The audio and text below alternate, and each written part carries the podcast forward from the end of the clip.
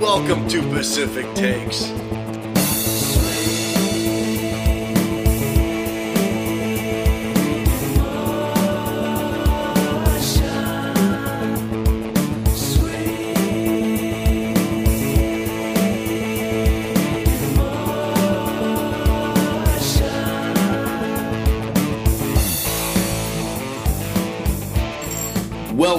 To the Pullman and Pullman Show, the official podcast of the Pac 12 on the SB Nation Network.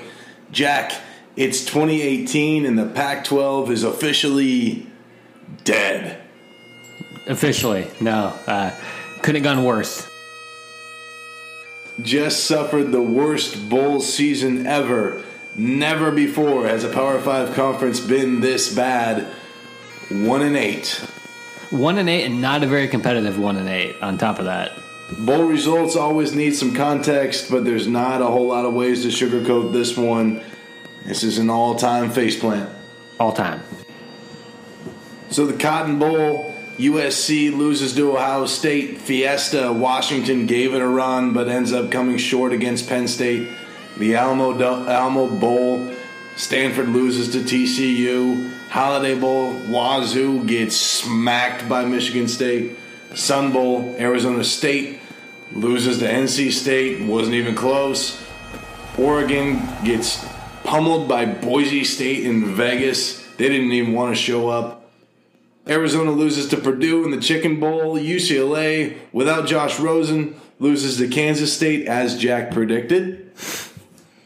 But there is one bright spot in the conference. That's Kyle Whittingham going 11 and 1 in bowl games, getting his Utah Utes to beat West Virginia 30 to 14. How about them Utes? They can show up in one game. I guess that's that's a good test. So you know it's tough. You don't want to. You, you you use these bowl games as a barometer for how good a conference is, but the Pac-12, you know, they beat up on each other all year. There were some key injuries in these bowl games. Luke Falk didn't play for Wazoo. Neither did their two best receivers or the best Polynesian player in the country. UCLA didn't have Josh Rosen, who will be the number one pick in the draft or top five. Um, there's lots of injuries. It was a weird year. Um, you know, how much credence do you put into this bowl flop as the Pac 12 being completely dead? Or is it just killed? Or is it deceased? Or is the Pac 12 never going to be good again?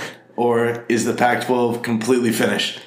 It's just a Which of those is- is the Pac 12? It's just a sleep. It was just a, a bad. I mean, it wasn't a good year. Obviously, there It was a sleeping beauty. yeah. It was. You got to go and give it, give it, give her a little kiss. Oh my god. Yeah. it, it, it was a rough one. There's no getting around it. There's a lot of excuses. Uh, to me, maybe we'll get into it later. There's a nuance of getting overse one team getting overseeded and one one or two teams getting underseeded, and then that kind of throws everything off. But yeah, it was not good. Yeah, you're right. I think basing conference quality entirely on bowl results is kind of a fallacy, although it's a popular activity. The Pac-12 is a good conference with a lot of good teams, and I think regardless of the, of the results in a one-shot game, you know, it's tough. Matchups are different. So much of it is what team wants to be in that bowl game. Six of the Pac-12's eight losing teams entered the matchups as underdogs. We had two ranked, unranked teams uh, playing ranked teams in those bowls. So it's not a good look. It's not good No. at all. No, But we already knew the Pac 12 was, you know, good but not great this year. yeah, pretty much. It. I didn't think it would be that bad, but it's not like a complete you know revelation that the conference was a little bit down this year, especially at the top. Let's talk about the Pac 12 as a conference here at the end of the season now that we're done with the bowl games. Jack, a storyline for the season. Everybody deals with injuries, but it seemed like this was a particular year for the Pac 12 with some injuries, especially at the top, that made it difficult for you know teams to break through. Yeah, USC got healthy at the end of the year, so I don't know if it's an excuse for them for the bowl game, but USC was a ward a lot of the season, and that was supposed to be the conference's top team. Washington had some really serious injuries. They had a couple guys uh, that didn't play in their bowl game, too. Uh, some of their best players, uh, arguably their best offensive and defensive player, didn't play uh, the bulk of the season. Um, then you had some of the, the big names like Josh Rosen, Luke Falk guys had injury problems, and uh, it was kind of all across the conference at every position, every level. Uh, I know it's one of those things you always, every fan always does it of their team, where they're like, oh, if we just had these five guys, you know, we would have been great this year. But then you have to go back and go to every team. Well, if every team gets to do that, there's some of that there, but it just seems like this was, especially for the conference's best teams, just a bad injury year. So now with everybody shitting on the Pac 12, it's hard to think. But if you remember before the bowl games, maybe the Pac 12 was a little bit overrated going into those games, and, and maybe the Big Ten, who had a great year, they've, they've had a few in a row now, maybe they were a little bit underrated, and it ended up being kind of some disaster matchups for the Pac 12. Yeah, it was really a. An overrate, an overrating of the Pac-12. Not even really overrating, just the way the the cards shook out. In that Washington it was great for fans. It because was, yeah. You got your team in a bowl game that was probably one seed better than you probably deserved. Exactly, yeah. But yeah, it kind of worked out that way where Washington kind of snuck in the back door into a uh, an NY six bowl when they probably didn't deserve it. Uh, neither would Stanford, who would have been the other team that could have done it, and that pushed every Pac-12 team up up a, a slot. So they were playing kind of above their above their weight. Uh, and then the Big Ten got snubbed for the playoff. Uh, Ohio State or Penn State, both those teams, maybe throwing Wisconsin, the uh, all teams that could have been in the playoff, uh, they got shut out, so they got slid down. And the Pac-12 plays all, most of their bowl games against the Big Ten, so uh, it was like a wrestling match, you know, high school where every Pac-12 team seemed to be playing up and every Big Ten team was playing down, and that's kind of what happened. I would say I was impressed with the Big Ten, uh, all things considered. Still, uh, a, a, Pac-12 champion USC team should never not be competitive against a, a you know a Big Ten champion Ohio State team the way they were.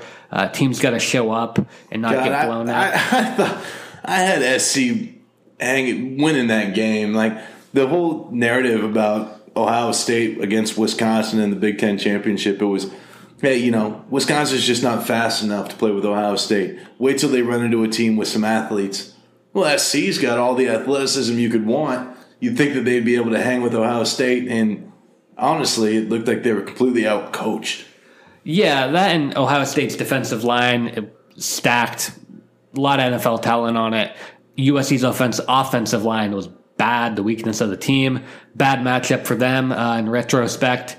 Plus, I mean, Ohio State was probably pretty fired up about not getting to the playoffs. They wanted to show something, but I really think it just comes down to that matchup too.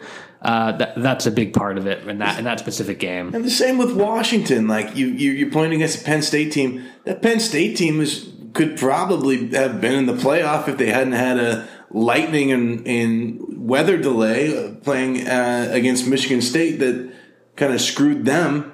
Um, when they were really cooking, and they've got the best player in the country. Yeah, Penn State, all those teams. Though I, I would say total total prediction, maybe wrong. I, I think USC or Washington could have beat Wisconsin. I, am not a Wisconsin believer. I think they both those. It's teams, time to believe in Wisconsin. they haven't get, they haven't given us any reason not to well, believe in them. Yeah, true. Horny Brook. I, I, here's what it is. I bet people look at Wisconsin the way Pac 12 people look at Wisconsin the way probably Big Ten people probably look at Washington and probably just don't buy them. Wisconsin did have the benefit of running into Miami in the bowl game, and Miami had, I think they've proven themselves to be somewhat of a fraud, as fun as they are. Turnover chain my ass. Uh, that's probably the, the appropriate way to end the season for the U. Yeah, I, I think Matt, another thing, just bowl games. Sometimes it comes down to matchup. I think USC or Washington would have been fine against Wisconsin or Miami, uh, or UCF or someone for that matter. But Ohio State and Penn State were tough. I was at the Holiday Bowl. I don't even really want to touch on the Cougs. Completely didn't show up. Luke Falk was out. Two best wide receivers were out, dismissed from the team. Hercules Mataafa, the best Polynesian player in the country, sat for the first half. Weird, weird, weird thing with Luke Falk, who came out and warmed up in pads. Everybody thought he was going to play, and then they go back in the locker room and come out, and all of a sudden he's he's in street clothes and emotional on the sidelines. Dude had, apparently had wrist surgery and couldn't go, but what the hell? Like I, I don't know. This is that was like gamesmanship. from the Gamesmanship, Cougs, yeah. Didn't work. Stupid. Yeah, I mean, sometimes it seems like the Leach thing is just always weird. So I, I think that's overthinking it uh, and just getting too weird. You know, Cougs got to regroup and, and come back next season. We'll see how it goes. They're losing a lot of senior talent. So, Jack, where the hell does the Pac 12 go from here? I mean, what needs to happen to correct, not necessarily correct, but what, what do you need to do? Like, uh, who needs to step it up? You, you'd think that SC needs to step up, right? They're, they're, the, they're the leader in, in, in the clubhouse. All boats rise with a rising tide, right? So you Yeah. want SC to, to play well. SC's the they're the Ohio State, they're the Alabama, they're the the, the Oklahoma, the Clemson of the Pac-12. And you look at those other conferences when those other teams are down nationally, most likely the, that conference is not going to be as strong. And USC is the one thing the Pac-12 does has hurting it, hurting it too is USC is the only program like that out in the Pac-12. Uh, there's not a there's not a Michigan. There's not a Florida State in the in the ACC. There's not you know like a Florida or LSU or a, a Texas in the Big Twelve. There's not that strong second team to kind of consistently push everyone else up. So when USC's gone, it's really glaring. I mean, you've got to have some kind of uh, representation in the North to kind of help bolster that SC dominance in the South, right? Yeah, the, North has that pack of three teams that uh, can be that team. Uh, Stanford was it for a while. They've kind of slipped. They're still great, but they've slipped a little bit. They're not elite nationally. Oregon has fallen off, and Washington's gotten back, but uh, they're not quite there yet to be that second team that nationally people got to be scared of uh, at a top ten, top five level. Do you think that it's time that Stanford needs, either needs to should or get off the pot, as they say? They, they need to they need to step up or step away. A little bit. I, I, I might be being hard on them, but they're just kind of a thorn. I think they uh, they oh, have a knack for knocking off the other con- the conference's powers when uh, they're running for the playoffs. They're in the run for running for the playoffs, and then they quietly one thing that's kind of hurt the top of the conference is Stanford coming up. They take. They take some really top recruits away from like a Washington or a USC or This a sounds, UCLA. Jack. This sounds like sour grapes. But I'm not kidding. Uh, it's they take just enough. This, these these these these guys want to be leaders of business and industry and That's get a great. degree. That is fantastic. That's not good. Stanford. That's not good for the conference on a football level. It, This is bigger than football, man. This is the conference of champions. but that's not what we're talking about here. All right. Uh, so you're saying that if you want to get a uh, go to a good school and play sports, you should go to go to USC, go to UCLA, go to Washington, go to a, a school that gives you a good education and also cares about your sport. Uh, it's. I'll say the same thing. If, if Stanford goes back to where they were like five years ago, where they could compete on a national level, great. That's what the conference. I'm also talking about from a full conference uh, perspective here. That's what the conference needs. The conference does not need a team that's going to go ten and three, steal a guard, a center, and a tackle away uh, uh, from each other Pac-12 power. you're, you're only talking O line. That- I mean, that's particularly where they take players from the West Coast, from the other schools that could compete at that level, uh, then just don't quite get to the level where they're they're nationally making a statement anymore. David Shaw still might be sneakily the best coach in the conference, but guess what? Don't forget, we've got Chip Kelly and Herm Edwards joining the conference next year. One of those guys, one of those teams. E- either way, regardless of what you think about the Herm Edwards hire, they've got resources in Tempe. They've got a ton of resources in Westwood and and, and at UCLA. One of those schools has got to step up and go and win ten games, don't you think? They do, especially the balanced power of the North and the South. Those programs are kind of like the Georgia and like the Ellis. I won't go as far as LSU, but say like a Georgia and a Tennessee of the Pac-12, where it's like this program makes sense as like a really good football program and they've done it a little bit in the past but they just underachieve every year always seem to make the weird wrong hire or if they get something going Don't talk shit about Herm Edwards. It never this, seems to This is a pro Herm podcast. You know, you know better than to talk shit. i was talking about chip okay Oh, got it. All right. you know but yeah the, those two programs have the base to be really good and they just never are and someone else one of that one it doesn't have to be both one needs to at least be consistently a really good program I agree with you, Jack, and I think that Herm is going to rise the Sun Devils to to their rightful spot as the kings of the South. He's a builder of young men, and if you if you make someone a better person, then then it's going to you know that's going to trickle down to success on the on the football field. I fully firmly believe that. The opposite side of the coin, scumbag in, in Tucson, Rich Rod, he's out. We're gonna have a new coach in at Arizona. Who the hell knows who that's gonna be? But Rich Rod is an all-time f- creeper. bad Uh, his former assistant claims that Rich Rod was grabbing his genitalia in front of her, and they nicknamed him the Predator. He's been known as the Predator on campus for two years. He Jack he created something called the Hideaway Book. so this was something that he had just for his staff, for the the insiders in his football program, that um, concealed all sorts of infidelities with wives and girlfriends, and yeah, his assistant was kind of the keeper of like all of these secrets that were going on uh, behind closed doors in, in the Arizona coaching coaching staff. In that book, it said Title IX doesn't exist in this office. Rich is claiming that all of these uh, allegations are baseless and false. He says that the university determined that there was no truth to any of um, this former assistant's allegations. I don't know. I mean, to me, zero surprise that Rich Rod is a creeper. No, it, uh, maybe some of those mishaps in his past make sense now, or the inconsistencies in the programs. There was a moment where Rich Rod had his wife and his mistress on the sidelines at the game with his assistant in between them, and her job was to keep the wife and the girlfriend from interacting.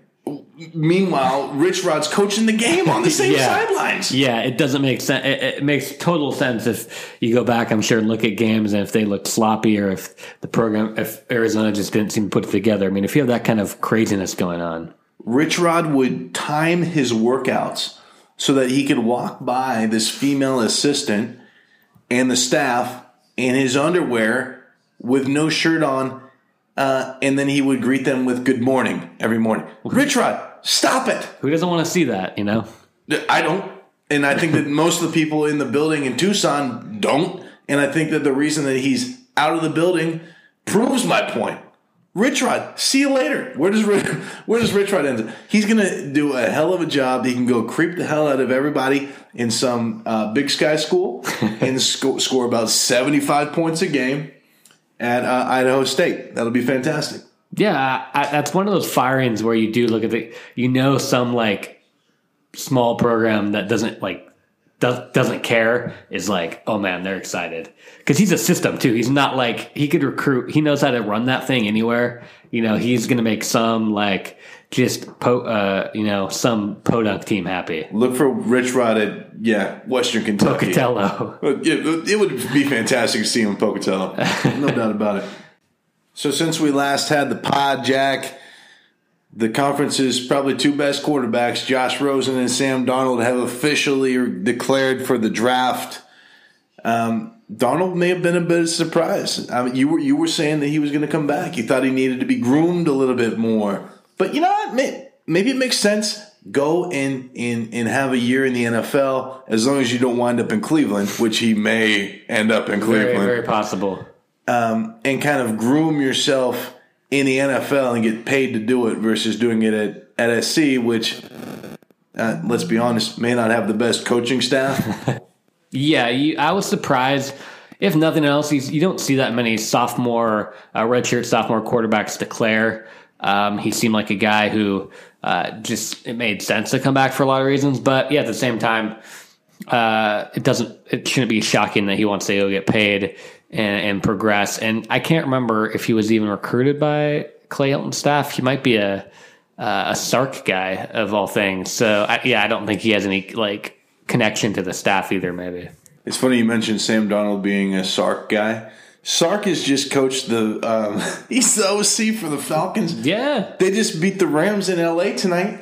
They're going on to the to the divisional round in the playoffs. Yeah, I, I'm picking the Falcons. They're going back to the Super Bowl, and Sark's going to be there. watch out for the Patron with Sark. Oh Lord, L.A. He's in L.A. You know, relapse. that's true. He'd go back to his old kind of SC haunts. I'm surprised that he made it to this game. Hey, he's turning the corner. Josh Rosen, he's going to be a top pick. You know, they're, they're going to battle it out for who gets to be the next quarterback added to that awesome Cleveland Browns quarterback jersey that's about 25 names long right now. Um, by the way, they just had a parade in Cleveland today, an 0 16 parade. All right. Who wants to go join that franchise? Be in Cleveland, No. Ohio. Uh, it's about one degrees right now on, on the on the banks of Lake Erie. Um, I think that uh, Rosen really wants to end up in New York, and, and it kind of makes sense. Now, Rosen, there may be some red flags. Um, the guy is an outspoken dude. He's he's a smart dude. And he comes from a background where he was kind of a privileged guy. He's spoken out against the NCAA. He's called it uh, indentured servitude. He's very suspect, um, especially because he didn't necessarily prove it that much at, at UCLA. It's one thing to be that guy, be the personality, be the outspoken guy, and you know, uh, go to Rose Bowls every year. But I mean, he was injured a lot, and when he played, UCLA didn't win a ton of games. Um, he put up good numbers, uh, but he wasn't like out, outstanding. So he's a that's he's a major uh, question mark, but that's what drafting quarterbacks in the NFL is now. I mean, it's probably already been always been that to an extent, but you just don't see very many sure shot guys coming out of college uh, at quarterback. So he's kind of like you kind of look at like what boxes he checks off with the arm accuracy uh, and just kind of that you know production when he's healthy, and you got to kind of go with it. Well, the one thing about Rosen, though, and I, I, this is your point, Jack, and I really love it, is that he shows that he does have a love for football because he chose football over a plushy life of being a tennis superstar. Yeah, he could be a tennis pro right now at Yep. a country club. Yep. you know, but he's not. You know, That's he, right. He wants to play a little ball. You gotta, you gotta respect that. Looking forward to 2018. I'm I'm already counting down the days. We're about uh, 200 uh, in in four days away from when um, you know uh, guys are going to report to to fall camp in August. Who's what are the storylines that are gonna we're gonna hear about over the summertime? I mean, Clay Helton in USC and replacing Darnold, and can they stay as the favorite? If Darnold had came back, I think they were the odds-on favorite for the Pac-12 to win the Pac-12 next year. So, going to be interesting to see who their next guy is. They have a guy who's completely skipping his senior year next year uh, from Southern California, who might be the favorite to to replace Darnold, and he would be essentially having his senior year in high school as the starting quarterback for USC. No, I'm not a believer in that. So that's one. They'll be trash. And then kind of seeing uh, uh, Stanford or Washington, they're, they're bringing back similar teams. Which one of those they might want to step up? After that, then kind of keeping on the Oregon program. They are bringing a ton back, but they looked hellacious, uh, and Justin Herbert specifically looked hellacious Amen. in the Las Vegas Bowl. So that's kind of the top level. After that, you got the uh, the new coaches, the Herm Edwards and Chip Kellys, and whoever is going to be at Arizona. Well, we did. We're, we're judging from a small sample size, but I think Mario Cristobal at, at Oregon is garbage. We'll see. Yeah, Oh you know, remember Chip Kelly's first game? You got to remember Chip Kelly's first game was the punt. The, the Boise State they like didn't have a first down in the first half. Okay. Uh, then they lost, and uh, they got uh, then LeGarrette Blount punched out a guy, and Oh, well, that was his first game. So then offensively, they Okay. uh, they scored Okay. eight eight points. So you never know, but. I don't think he's Chip Kelly. I'll I'll I'll, I'll, I'll go down a record with that prediction. We're going to be monitoring uh, Coach Cristobal's sleep patterns over the summertime. Uh, we'll let you know if it gets over uh, one hour per, All right. per Yeah. evening.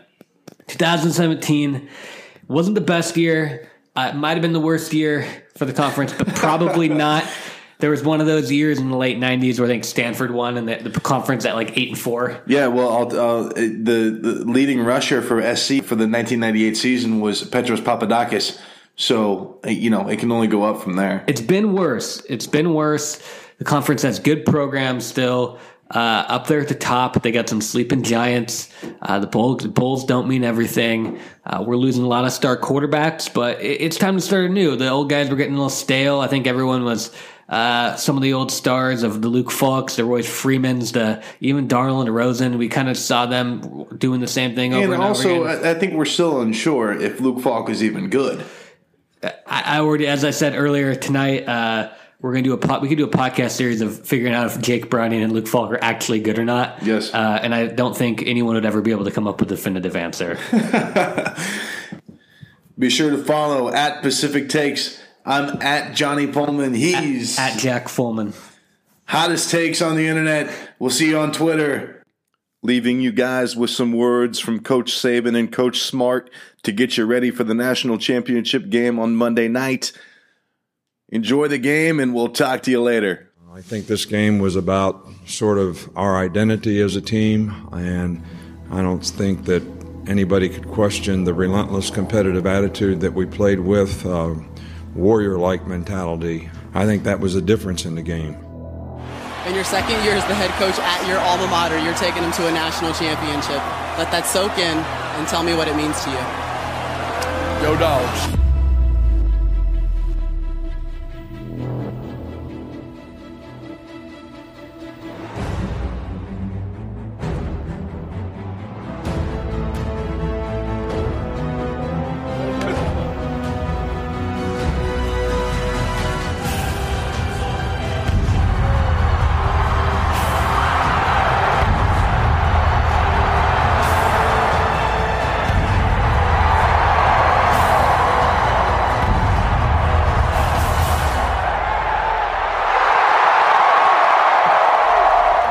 Team, we had a mentality that you don't remember the wins, you remember the losses. You know, we, we got to move on to the national championship game.